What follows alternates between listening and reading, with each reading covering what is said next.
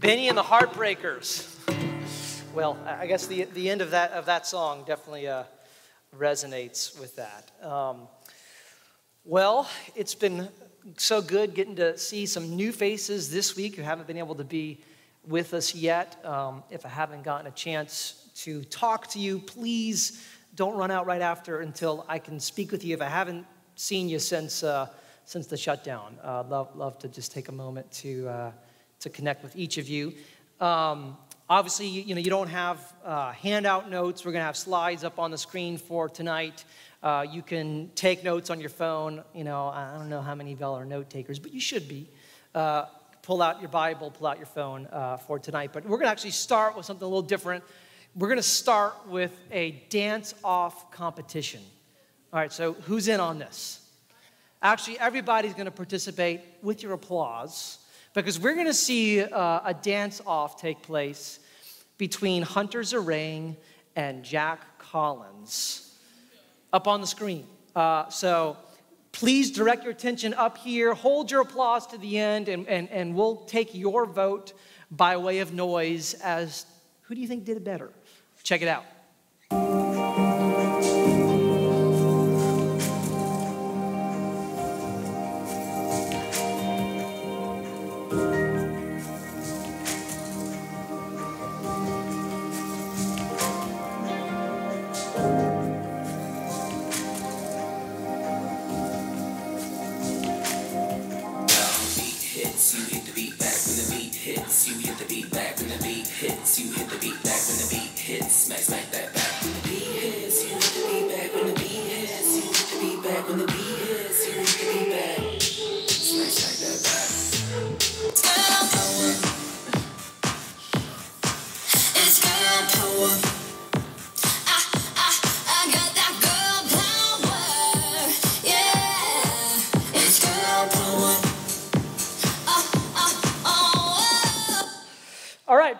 Applause uh, for, for Jack Collins. And uh, how's about Hunter Zerang and his remix? All right, well, uh, obviously, that was the, uh, the next instance of deepfake uh, hitting our culture, known as the Sway app, where you uh, film yourself moving around, doing basically the stuff that Hunter did in the first video, and then you can plug and play and pick any dance uh, that you want, and your face and your body will get stuck on it. Uh, for some people, it works better than for, for others. Um, but, you know, it's just a, another example in the world around us, in culture, in technology, that often things are not quite what they seem at first. Uh, and we are returning to our, our study of 1 Samuel called Appearances. And I know it's hard to remember anything that took place uh, before uh, the shutdown, but we, we spent a little time here, and then obviously the Lord was leading us in the strange days we were in. Uh, but I'm excited to, to jump back into this book. It is filled with insight uh, and relevance uh, from 300, uh, 3,000 years ago uh, right up into where we live, and even in the current moment that we find ourselves in in the culture. And so, uh, so far we have seen a few different things. We, we've seen that things are not as they seem, chapters one through three. And then that God is not like you think. All this is on the LCC Youth podcast if you need to catch up in chapters four through six. And then tonight, we don't know what we want. We don't know what we want. But I'm going to start by introducing you to a certain person that many of you have probably already met. Maybe you've come into contact with her in real life, or, or maybe you've just seen her streaming across your screen as, as you've uh, strolled through social media. Uh, her name, of course, is Karen, and she wants to talk with the manager. She demands uh, to see who's in charge and make sure that you will fix her coffee order or repair whatever she feels is messed up with your product. Now, there are some issues with the Karen meme. Uh, you know, it's not without its problems, but for the most part, it's pretty funny.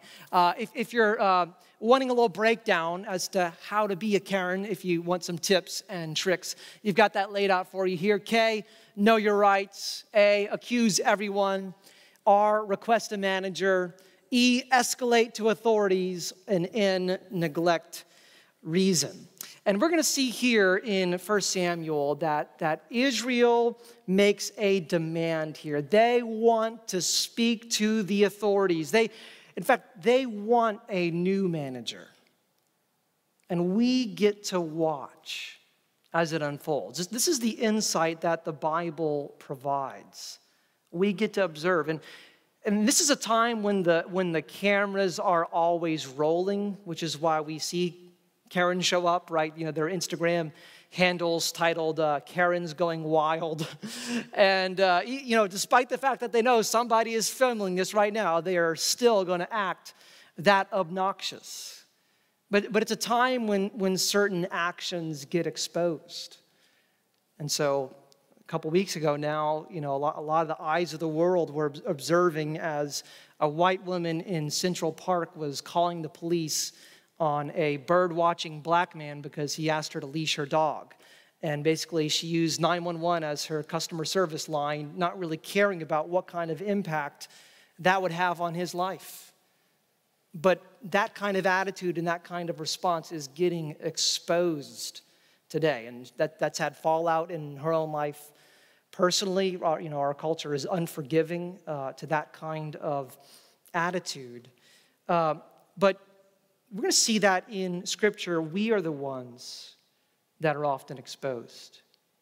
God reveals ourselves back to us, and it's not a pretty sight what we discover there. Dale Ralph Davis says this The Bible reveals not only God, but us. That is the function of 1 Samuel 8. It is Yahweh's analysis of his people, of Israel, and of us. And there's how we look on the outside, and then there's God who sees the heart, who sees what we're after, what we think that we are owed, what we are desperate to have, even if we mistreat others in the process of trying to get it. And, and listen, I, I know there is so much global noise going on around us right now. And different ones of us are in different levels of awareness of that, of paying attention to that. And, and I want to speak to that. Our passage does as well. It's hard to look away from it, and so much of it matters. But if, if you can go here with me, you know, a few weeks from now, it's likely that there are personalized conflicts inside of you that will be some of the most significant factors as to whether or not you're content, whether or not you're able to get along with the, the people in your life. And those are the things that you will take with you for the rest of your life. And God helps us to know them and to deal with them. All right, so let's read chapter 8, verse 1. When Samuel became old, he made his sons judges over Israel. The name of his firstborn son was Joel, and the name of his second, Abijah. They were judges in Beersheba. I hope I haven't lost you yet with the names, just keep working. Yet his sons did not walk in his ways, but turned aside after gain. They took bribes and perverted justice. Then all the elders of Israel gathered together and came to Samuel at Ramah and said to him, Behold, you are old, and your sons do not walk in your ways. Now appoint for us a king to judge us like all the nations. Right? There's a lot of reality, a lot of current reality to this, this setting that is here right? There is a real need for justice that these people are experiencing. They, they, they are under the oppression of bad leadership. And, and when life feels threatening or unfair, right, we, we become restless and we grasp at stuff to change. It's a human response when we are facing suffering. And, and, and that's their response here, right? This old system needs to be shut down it needs to go. We need new leadership here, Samuel, and a particular kind of it. Last night in the city of New Orleans, I went to one of the, the protests and the rallies that was taking place. So I wanted to be there to listen, to observe, to be there as a, as a white person, um, standing with uh, our black brothers and sisters who have suffered and to hear their stories. And there, there were heartbreaking stories that were shared there. But you know, one of, the, one of the posters that was being held up said this that this is a war on authority. And I understand what's giving rise to that. But I hope you have some convictions in you to recognize that authority is God's idea.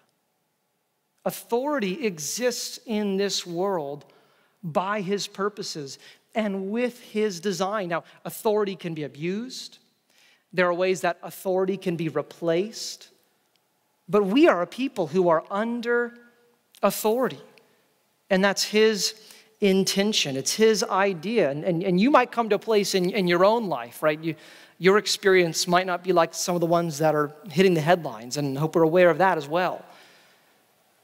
But at some point, you're going to get restless and you're going to feel offended and you're going to feel constricted and, and you feel like the people in charge in your life need to be replaced. And that's a reaction that we see in God's people here. They, they want the line of Samuel to be canceled. But the problem is that it's, it's ultimately not Samuel that they are seeking to overthrow. Look at what he says in verse 6. But the thing displeased Samuel when they said, Give us a king to judge us. And Samuel prayed to the Lord.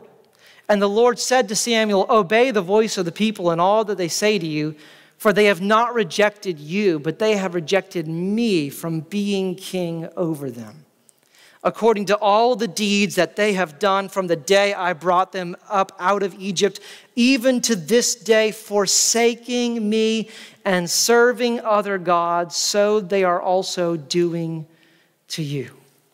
Now, what do we need to be paying attention to in this God revealed event 3,000 years ago? So distant and yet so near in our experience? Well, well, three things that we're going to be paying attention to. And the first is that Israel is seeking to keep up appearances. Right? Authority is God's idea, and, and, and it was always God's plan for Israel to have a king.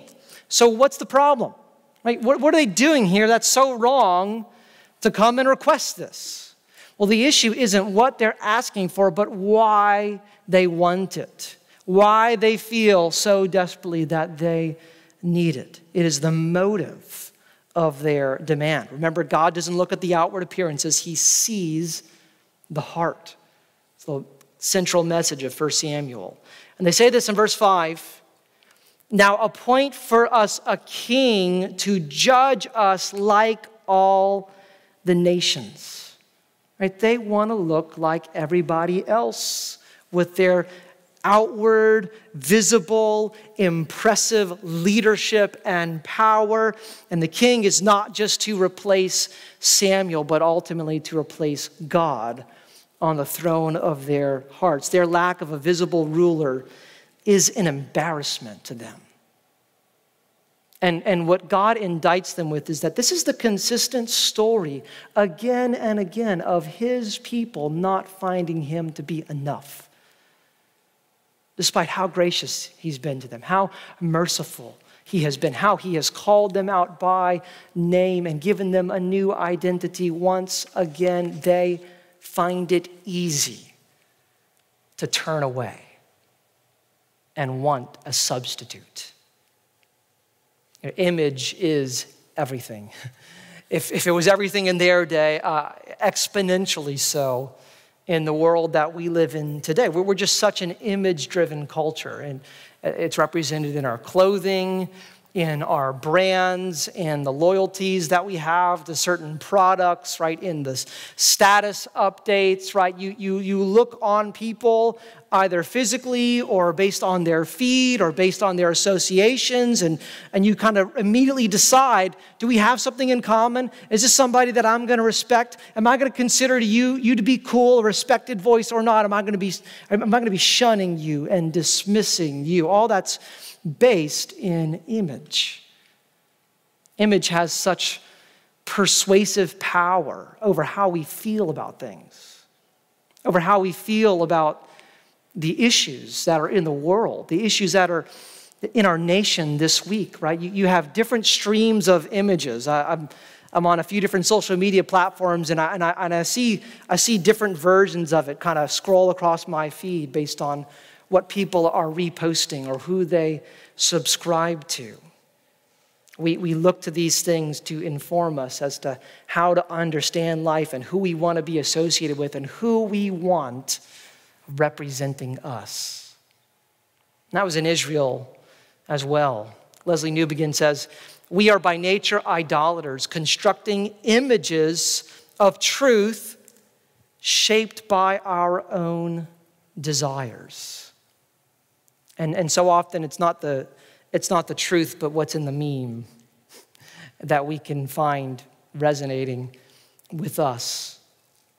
And, and, and our own image is something that we're always paying attention to and managing. How we are seen and who we are seen with comes to define us. And it's a day when everybody seems to be doing this, right? It, it, it, the, the, the plague of wanting to appear on the right side of things, right? That, that, that's always existed, but it's, it's, it's, it's got this new current in the, in the real time updates that exist. And, you know, a, a, humorous and sad example of this, maybe you, you came across this video of, of a girl who had gone out, um, I, am not sure what, what city that she was in, but um, she took a picture uh, of herself uh, with a drill, kind of helping board up uh, a, a, storefront and make repairs to a particular building. And so there's an image that she posts, but somebody caught on video her walking up to the scene, borrowing somebody's drill, her boyfriend taking her picture, her waving, getting back in the car, and driving off after having done zero work. Right? The, the faux op moment has become everything for us. But the problem is we can see what's messed up with this, but our world doesn't have the capacity to, to critique the selfie culture that has produced it.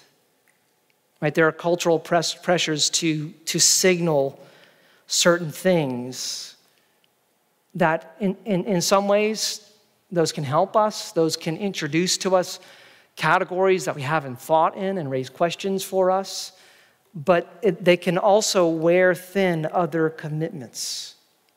And we can trade substance for image. Right? So I know several of you aren't social media people, and more power to you for it. um, but if, you know, if, if you did or did not yesterday post something for Blackout Tuesday, Right? And, and I think posting uh, can be a meaningful step. Um, it, can, it can communicate something that matters. It can be one step in a process of other steps that should be significant to work toward racial reconciliation and showing love to our neighbors. And there could be reasons that you're not posting and, and finding other ways to pursue that in, in real life, right? So I, I wouldn't criticize or not criticize whatever decision you made in that.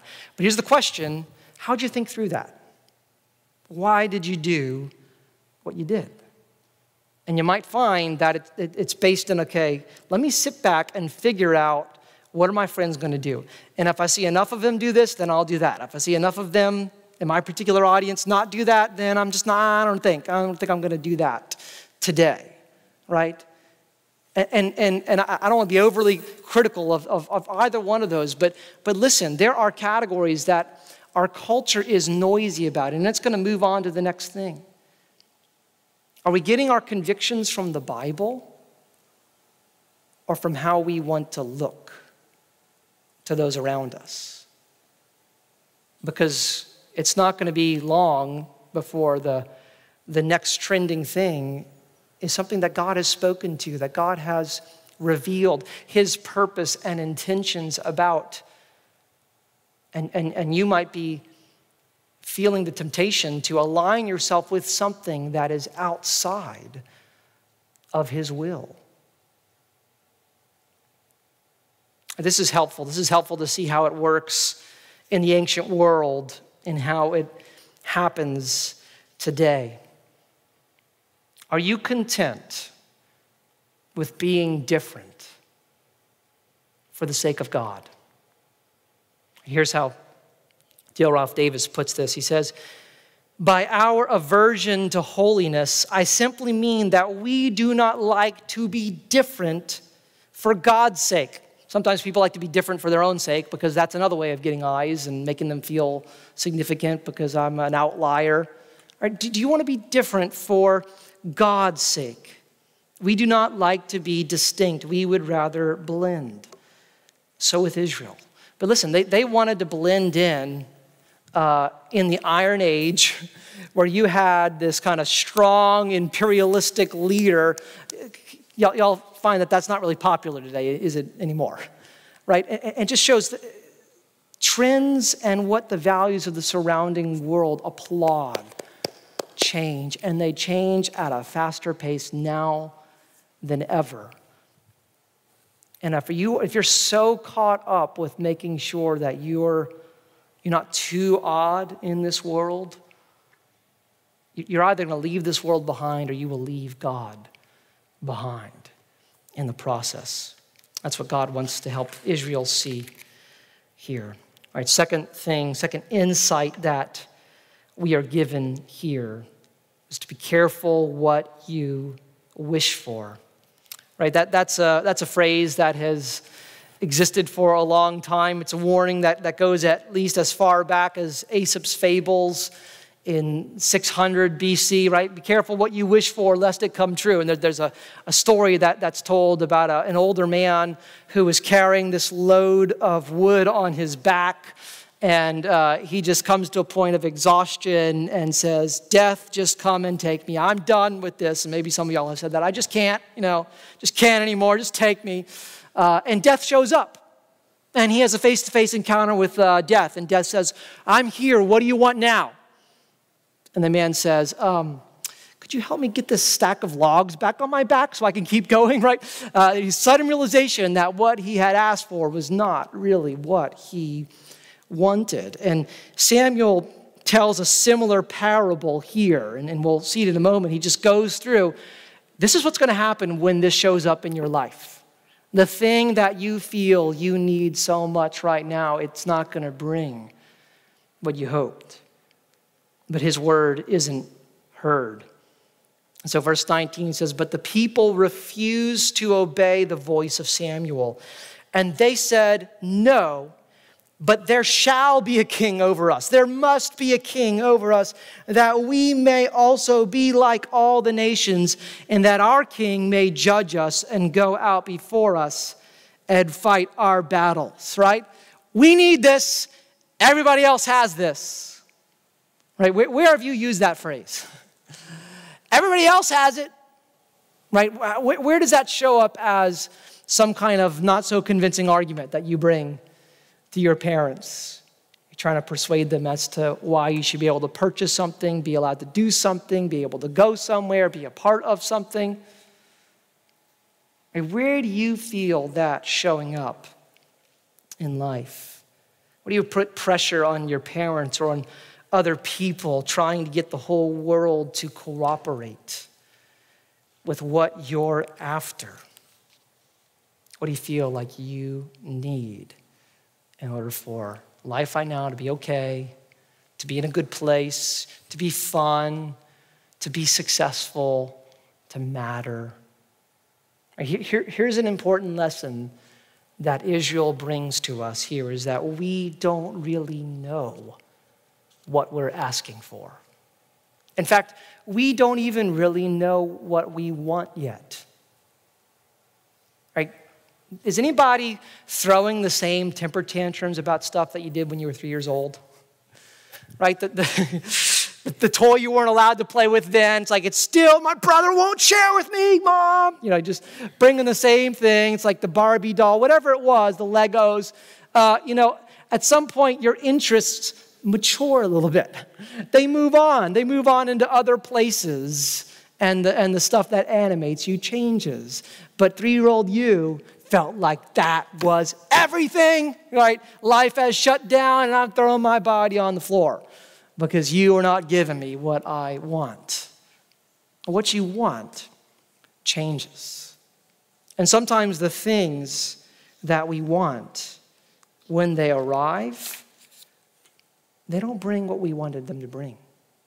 They don't deliver us to the place that we had hoped. Right? You, you can be really depressed or resentful right now because you're not getting something. You don't have the relationship, the opportunity, the, the, whatever the, the category is for you that other people seem to have, and you can be angry at your parents or resentful toward God because you lack what they seem to have. Can I tell you, whatever that is, if it ever arrives in your life, it's not going to be able to bear the weight and the pressure that you're putting on it right now. Relationships can't handle that, friendships can't handle that, marriage can't handle that. They, they don't deliver the satisfaction that we think that they'll hold. Nothing in this world does. Even the good gifts and blessings that God provides. There's a song by Luke Combs called Be Careful What You Wish For. And as, as much as I hate country music, it does um, capture human experience pretty well. And uh, in this song, in the, in the first verse, he tells about how he always wanted to escape his, uh, his small town that he lived in. He just wanted to get away, be free. And the second verse talks about uh, th- this girl that he was dating, and she wanted a certain commitment, and he wasn't ready for that. It, it was constricting for the life that he wanted to live.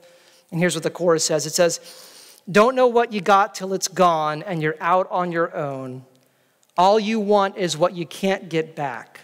Once you let it go, then you know what you have. Don't hold a candle to what you had. Sometimes what you think you'll find, it ain't quite what real life has in store. So be careful what you wish for. It might not bring the thing that you hope. And, that, and, and that's the speech that Samuel brings to Israel here. He says, Guys, you, you are asking for something you have no idea what you're asking for. You want a king, really? Here's what a king will do. All right, look, look at this in, uh, in verse 10. Samuel told all the words of the Lord to the people who were asking for a king from him. He said, These will be the ways of the king who will reign over you. He will take. And I won't read everything there, but four times that verb is used. He will take, he will take, he will take, he will take. He will take your sons, He will take your daughters, He will take your field, He will take your crops, He will take over your life. And, and, and, and increased responsibility, even in good categories, they, they take things from you, right? The more commitment my life has experienced, the more my life has filled up with family and, and responsibilities and, and things that I always wanted to have, the more of me has been shrinking, right? The leftover spaces, they, they go away, even in good ways. And again, it was God's intention for them to have a king, but a king of his choosing, a king who would be after the heart of God. And he wants them to see what you are so eager to lay a hold of is going to control you. It will take things from you. What we serve, the thing that we want to rescue us, will rule over us.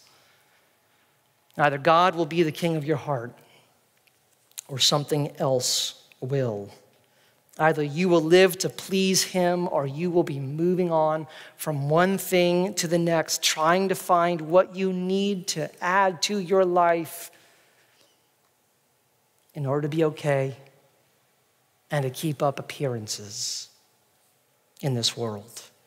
And along the way, it will steal from you. It will steal joy. It will steal peace from you. It will steal away friendships and relationships that will become casualties because they didn't bring you what you wanted either. Right? And when we find God to be expendable, we find the people around us to be expendable as well. And welcome to what's taking place in our world today. But this is the voice of wisdom that Samuel brings, and yet it is unheeded. Verse 21 says, when Samuel had heard all the words of the people, he repeated them in the ears of the Lord.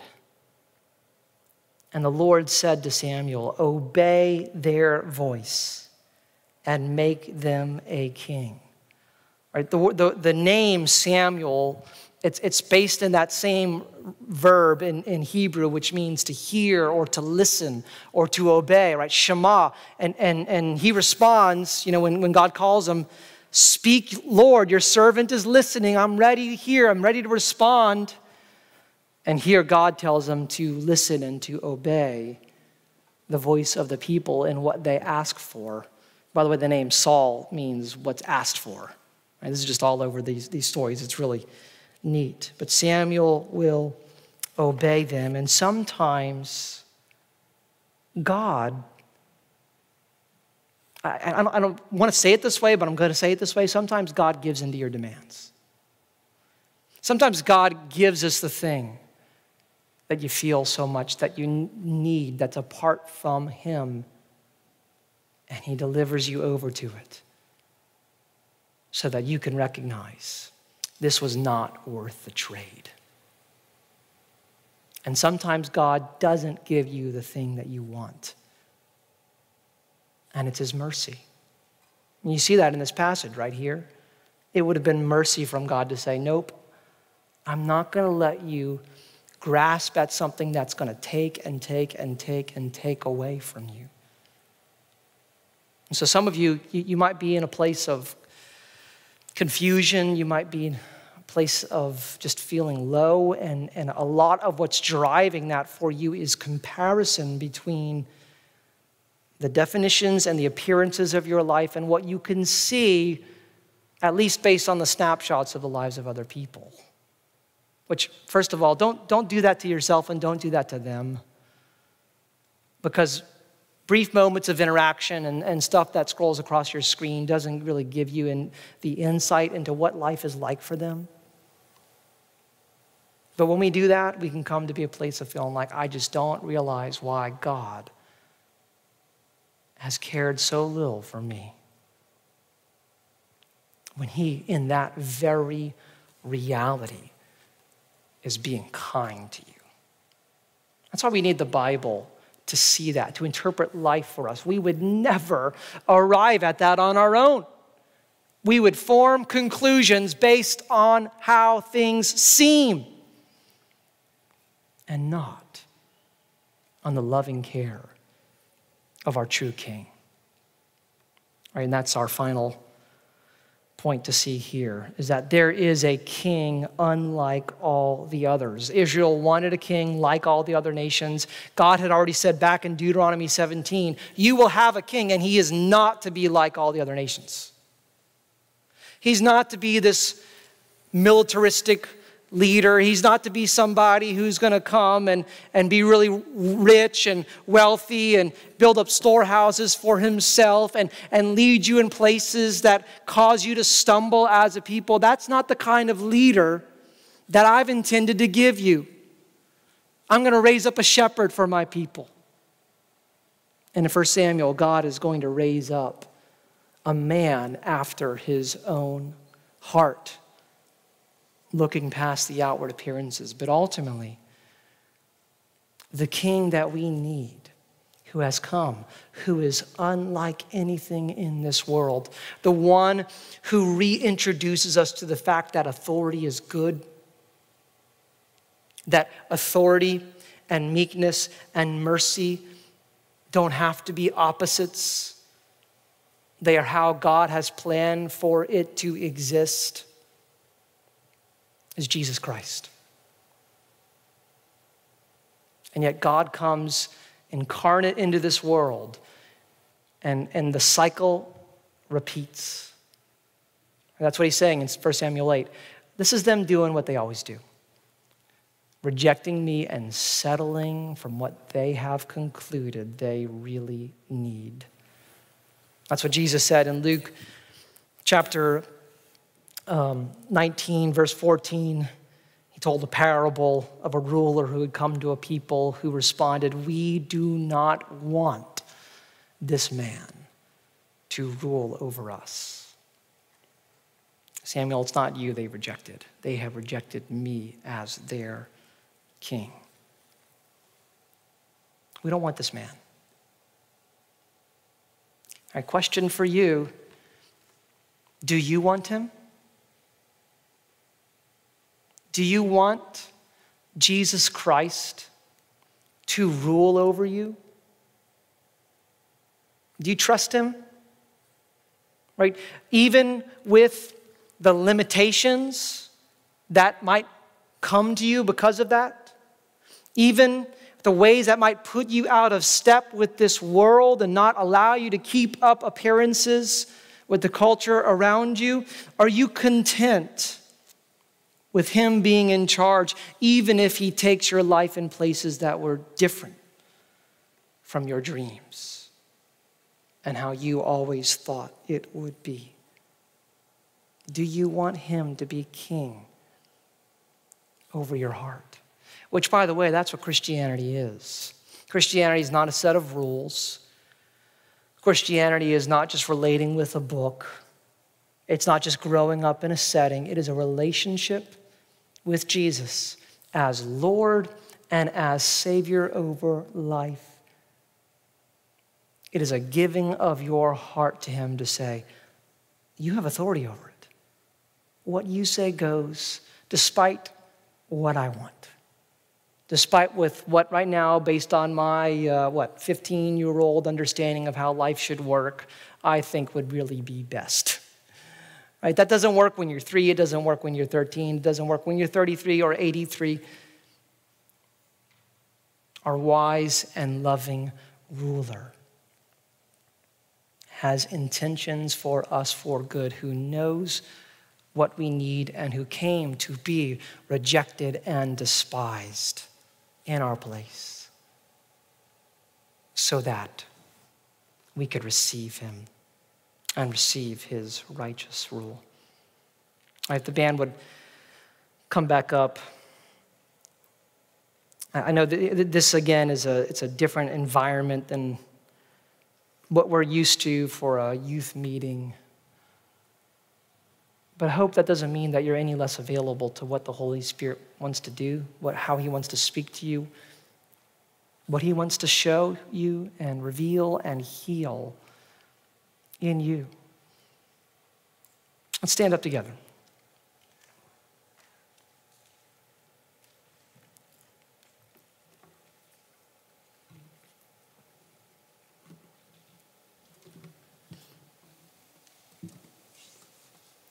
God, we are in such noisy times and such broken times.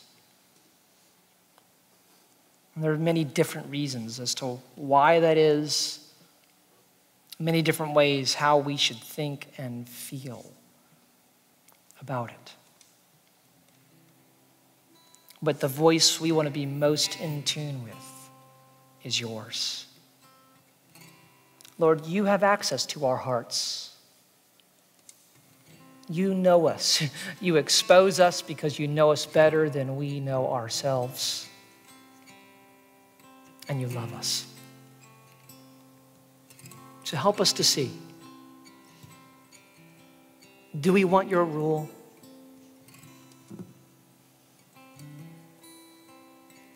And do we want it even in what you will not yet give us? And what you will say no to? Or in what you will say yes to that maybe we right now don't have courage for or struggle with? Lord, you are the one who needs to personalize this for us. So help us to see. Help us to see not just Israel. Help us to see not just somebody demanding to, see, to talk to the manager. Help us to see ourselves. And help us to see Jesus most of all. We come to you in worship.